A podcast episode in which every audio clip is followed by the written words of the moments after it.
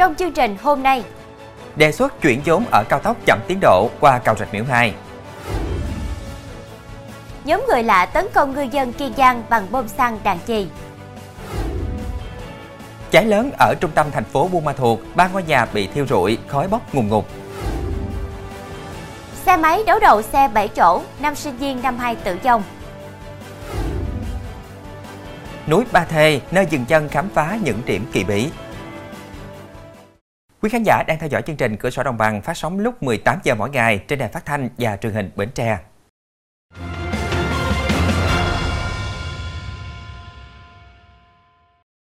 Thưa quý vị, Ban Quản lý Dự án Mỹ Thuận vừa kiến nghị Bộ Giao thông Vận tải xem xét điều chuyển 425 tỷ đồng từ dự án thành phần đoạn Hậu Giang Cà Mau sang dự án cầu Rạch Miễu 2 để giải ngân phần chi phí giải phóng mặt bằng. Cầu Rạch Miễu 2 bắc qua sông Tiền nối Tiền Giang và Bến Tre, cách cầu Rạch Miễu hiện hữu gần 4 km. Dự án khởi công tháng 3 năm 2022, dự kiến hoàn thành sau 3 năm, giảm tải cho cầu hiện hữu. Theo Ban Quản lý Dự án Mỹ Thuận, với dự án cầu Rạch Miễu 2, số vốn còn lại năm 2023 là 816,3 tỷ đồng, đủ để giải ngân khối lượng thi công cho các gói thầu xây lắp, tư vấn và giải phóng mặt bằng phía tỉnh Bến Tre từ đây đến cuối năm 2023. Riêng vốn để giải phóng mặt bằng của tỉnh Tiền Giang còn 664,2 tỷ đồng, không đủ để giải phóng mặt bằng. Do đó mới đây, Sở Tài nguyên và Môi trường tỉnh Tiền Giang, chủ đầu tư tiểu dự án giải phóng mặt bằng, đề nghị bổ sung vốn để giải phóng mặt bằng cho dự án ở tỉnh Tiền Giang.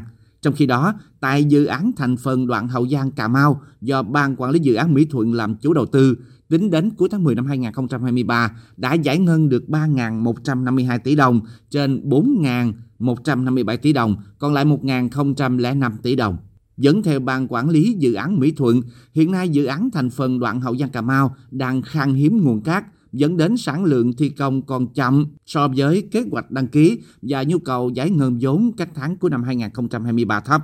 Đây chính là lý do để Ban Quản lý Dự án Mỹ Thuận kiến nghị Bộ Giao thông Vận tải điều chuyển 425 tỷ đồng cho dự án cầu Rạch Miễu 2 để có thể giải ngân được ngay. Chuyển sang các thông tin đáng chú ý khác, Cơ quan Cảnh sát điều tra Công an tỉnh Kiên Giang vừa khởi tố 14 bị can về tội vi phạm quy định về đầu tư công trình xây dựng, thiếu trách nhiệm gây hậu quả nghiêm trọng trong xây dựng trung tâm hành chính huyện U Minh Thượng. Trong đó có hai cựu chủ tịch huyện và một cựu phó chủ tịch huyện này. Theo cáo buộc, Ủy ban nhân dân quyền U Minh Thượng là chủ đầu tư dự án xây dựng trung tâm hành chính quyền, tổng mức đầu tư là 143 tỷ đồng, triển khai từ năm 2013 đến năm 2017 với 9 hạng mục, sau đó công trình được nghiệm thu thanh toán hơn 115 tỷ đồng. Năm 2017, Ủy ban nhân dân tỉnh Kiên Giang lập đoàn thanh tra dự án trên, phát hiện dấu hiệu tội phạm nên chuyển hồ sơ sang cơ quan điều tra. Giữa năm 2019, Công an tỉnh ra quyết định khởi tố vụ án vi phạm quy định về đầu tư công trình xây dựng gây hậu quả nghiêm trọng và thiếu trách nhiệm gây hậu quả nghiêm trọng.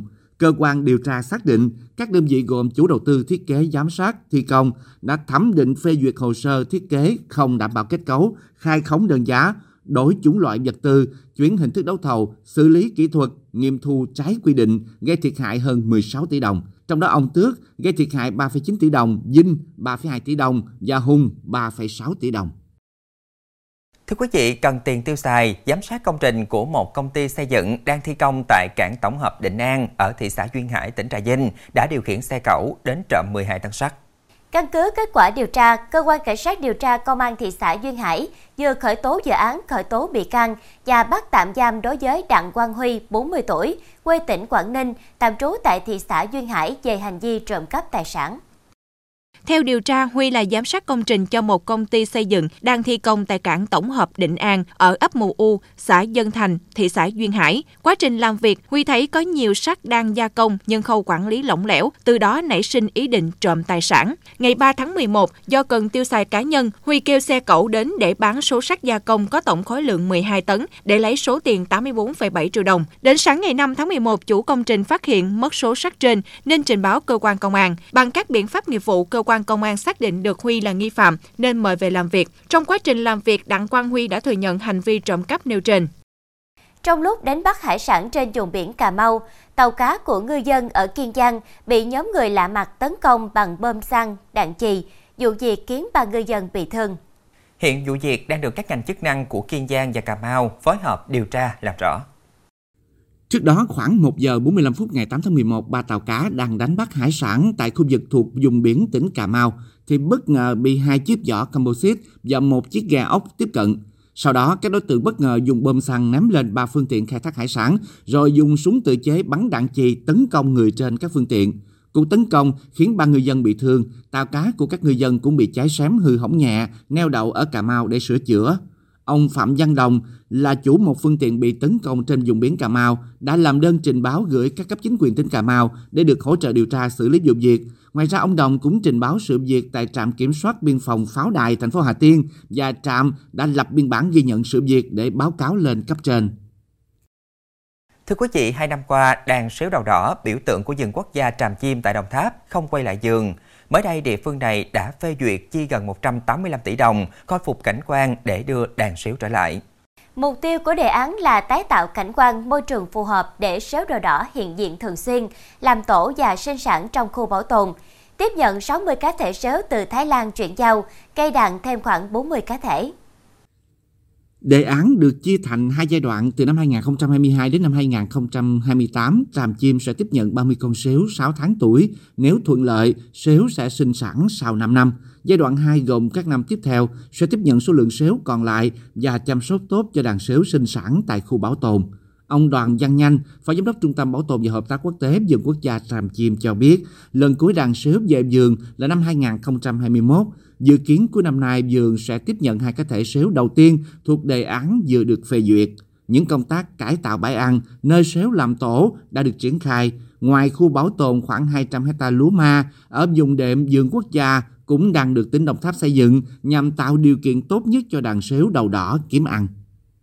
Trong phần sau sẽ có Cháy lớn ở trung tâm thành phố Buôn Ma Thuột, ba ngôi nhà bị thiêu rụi, khói bốc ngùn ngụt. Đặt quan tài trải vàng mã trước nhà chủ hụi để gây áp lực đòi nợ.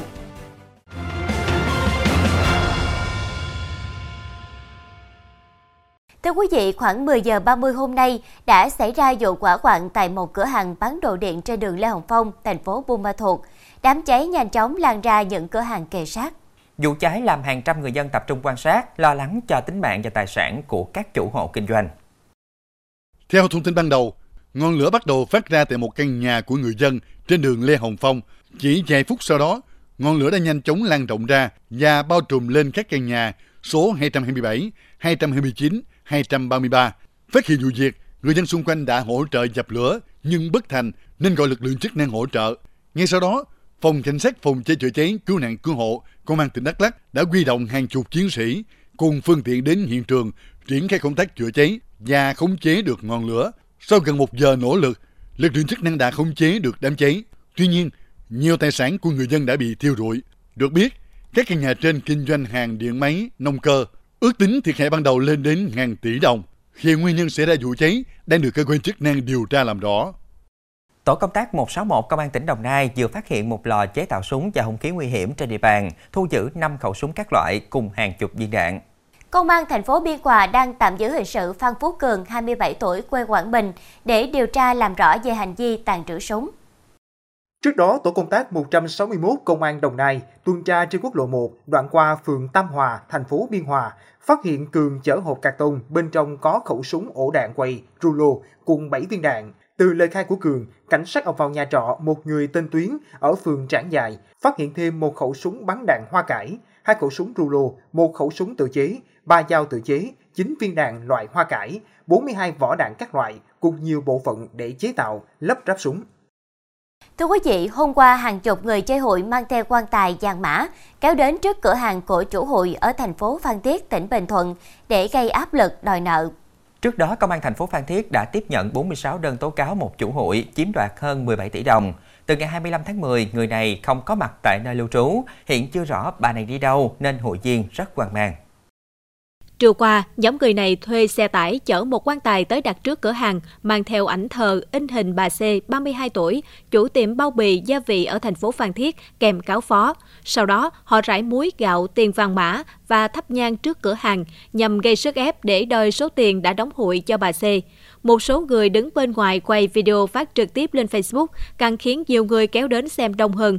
Ngay trong chiều qua, Công an phường Phú Thủy và các lực lượng liên quan sau đó đã có mặt để giải tán đám đông, hướng dẫn người chơi hụi không gây rối trật tự công cộng. Chuyển sang thông tin pháp luật đáng chú ý, đánh chết học viên cai nghiện Tạ Quang Hồng, 29 tuổi, ngụ thành phố Vinh, tỉnh Nghệ An, vừa bị Tòa án Nhân dân tỉnh Nghệ An tuyên phạt 19 năm tù về tội giết người.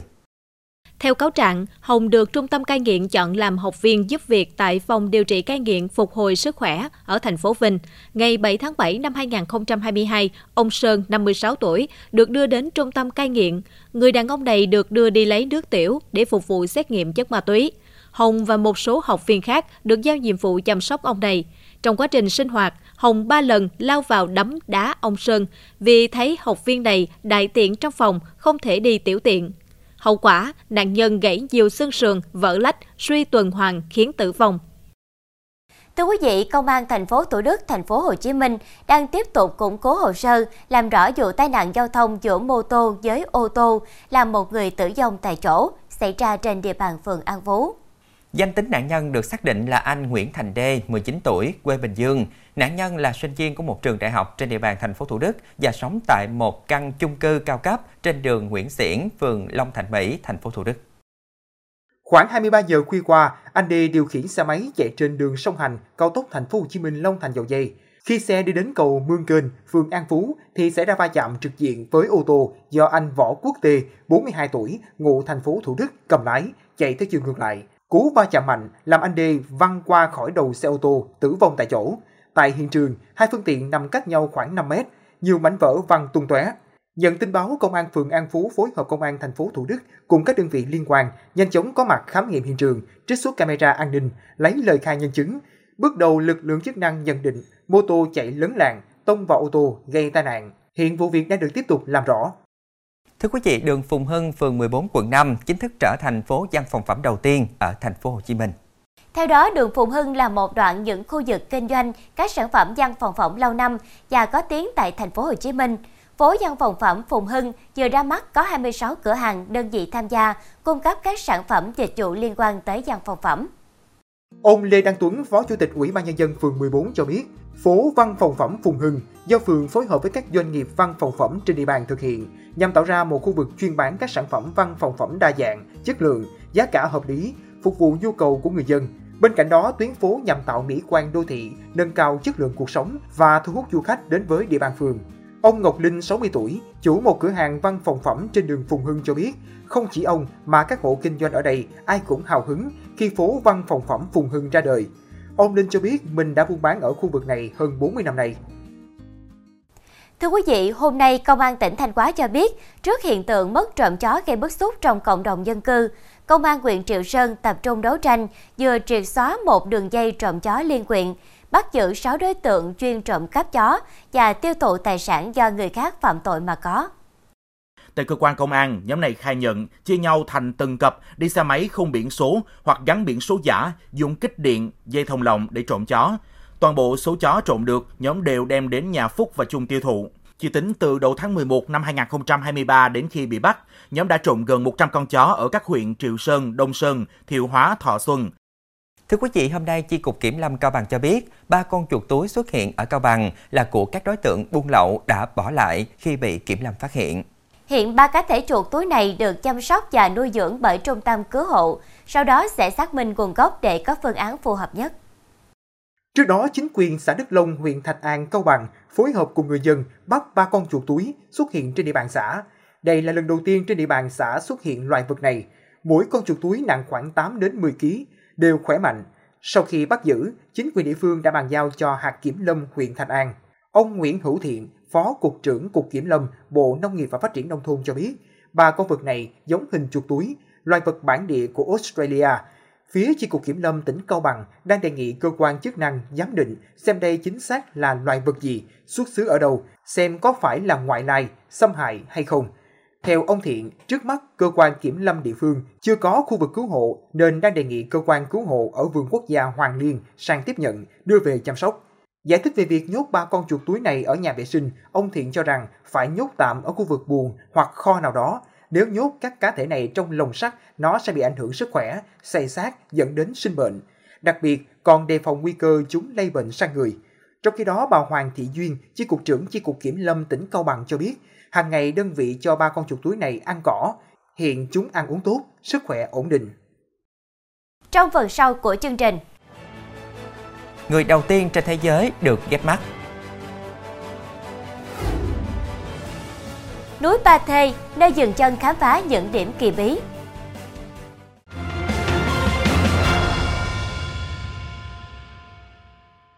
Chuyển sang tin thế giới, một nhóm phẫu thuật tại một bệnh viện ở thành phố New York, Mỹ vừa thực hiện ca ghép mắt thành công đầu tiên trên thế giới cho một người sống. Ngoài việc là người đầu tiên trên thế giới được cấy ghép toàn bộ mắt, ông Sam còn được ghép một phần khuôn mặt. Người được ghép mắt là Aaron James, là một cựu quân nhân 46 tuổi đến từ bang Arkansas của Mỹ, từng gặp tai nạn điện dẫn đến mất mắt trái và một phần khuôn mặt. Anh nhận mắt hiến tặng từ một người sống. 6 tháng kể từ sau cuộc phẫu thuật cấy ghép mắt, mắt được ghép đã cho thấy những dấu hiệu quan trọng về sức khỏe, bao gồm các mạch máu và võng mạc hoạt động tốt. Dù chưa thể nhìn được, nhưng các bác sĩ hy vọng thủ thuật này đặt nền móng cho việc phát triển y học cây ghép. Gia đình gấu trúc khổng lồ Thiêm Thiêm, Mỹ Hương và Tiểu Kỳ Tích đã chia tay vườn thú quốc gia Smithsonian ở thủ đô Washington lên máy bay trở về Trung Quốc tuần này.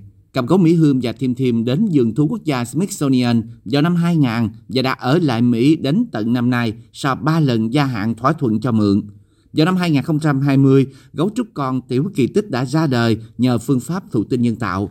Tuần qua, dòng người mến mộ đã đổ xô đến vườn thú Smithsonian để nói lời tạm biệt với gia đình gấu trúc, một trong những nhân tố thu hút khách đến tham quan vườn thú.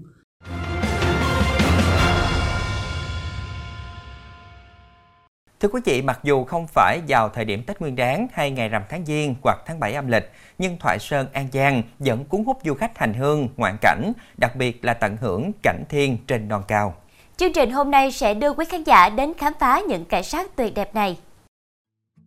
Núi Ba Thê nằm giữa cánh đồng tứ giác Long Xuyên thuộc thị trấn Ốc Eo, huyện Thoại Sơn, tỉnh An Giang. Cách Long Xuyên khoảng 40 cây số, nằm trong cụm núi gồm 5 núi. Trong đó, núi Ba Thê lớn nhất với độ cao 221 m. Núi Ba Thê không sở hữu độ cao hùng vĩ như những dãy núi trùng điệp ở vùng núi Tây Bắc, nhưng đổi lại, phong cảnh ở ngọn núi nhỏ này toát lên vẻ đẹp sơn thủy hữu tình. Đặc biệt, chùa Sơn Tiên là một điểm đến không thể bỏ qua đối với khách hành hương đến đây. Chùa được xây dựng vào năm 1933, có tượng Phật Thích Ca trong chánh điện, tượng Quan Âm Lộ Thiên ngó xuống đồng bằng. Xung quanh chùa bao phủ bởi cây rừng, gió núi. Cạnh chánh điện có một tảng đá hoa cương cao khoảng 3 mét, tồn tại lâu đời, bên trên có dấu vết bằng chân người to hơn bình thường. Truyền thuyết kể lại rằng, lúc mới tạo sơn, đá núi còn mềm như đất sét, có một vị tiên đã ấn dấu chân mình lên mặt tảng đá này, nên để lại dấu chân đến ngày nay. Và điểm di tích này được bảo tồn thành địa chỉ du lịch của huyện Thoại Sơn nói riêng và của tỉnh An Giang nói chung. Nói về vùng bảy núi thì à, rất là linh thiêng. Cái thứ hai nữa là bàn chân tiên thì à, nó cũng là tượng trưng cho cái à, sự tích của à, cái vùng đất bảy núi này. Nó cũng tạo cho mình tạo cho mình một cái cảm giác quyền bí. Ngoài khuôn viên chùa Sơn Tiên rộng lớn, đỉnh núi Ba Thê còn làm mê mẩn du khách bởi khung cảnh thiên nhiên nơi đây bình yên và thơ mộng. Du khách lạc vào không gian yên ả một mạc giữa núi rừng, đôi khi bắt gặp những tầng mây bay lững lững trông rất huyền bí, mang lại cảm giác đầy thú vị. Như em thấy thì ờ, cảnh đẹp, tại vì em cũng thích đi ờ, đi đi đó mà em chủ yếu là coi cảnh nhiều. à, em thấy đứng từ trên xuống thì em thấy là có nhà nhà với đồng ruộng này kia nhiều á nó mình cao nhìn xuống với lại hôm nay đi ngay ngày mưa á cho nên thấy được săn được cái mây nữa nhất là trong lành rồi con người ở đây cũng rất là thân thiện theo cái tâm linh của tôi thì tôi thấy là nó làm cho con người của chúng ta rất là thoải mái cái thứ nhất cái thứ hai nó là tâm của mình nó rất là tịnh đặc trưng của người miền tây để nếu có dịp thì tôi sẽ à, đề nghị với trường là à, tổ chức cho học sinh lên đây tham quan Ngoài chiêm ngưỡng lễ bái Phật tại chùa Sơn Tiên, phía bắc núi còn có các danh thắng khác như hang ông hổ, linh sơn cổ tự. Trên đỉnh núi còn có một thanh đại đao bằng đá, trông sừng sững uy nghi. Truyền miệng dân gian nơi đây kể rằng, từ rất xa xưa, trong một đêm mưa gió, lưỡi tầm sét đã đánh vào tảng đá lớn trên đỉnh núi này. Tảng đá bị chẻ nhỏ, hiện lên một cây đại đao. Từ đó, núi có thạch đại đao, và người ta đã dựng cây đại đao trời cho bằng đá này vươn cao trên đỉnh núi, chĩa thẳng lên mây trắng trời cao. dựng miếu thờ và tượng Phật, cầu cho hùng khí hưng phát, non sông đất nước bền vững. Cao nhất của núi Ba Thê là chót ông Tà. Dưới chân núi Ba Thê, cách ngôi đình thờ cụ Phan Thanh Giảng là ngôi chùa Kanburuk có lịch sử hơn 200 năm và một khu chợ mua bán khá nhộn nhịp. Một ngày thưởng ngoạn cảnh rừng núi An Giang, đặc biệt là tận hưởng không khí trong lành, ngắm nhìn đồng tứ giác Long Xuyên từ sân chùa Sơn Tiên đến núi Ba Thê. Chắc hẳn du khách sẽ có nhiều thú vị khó quên.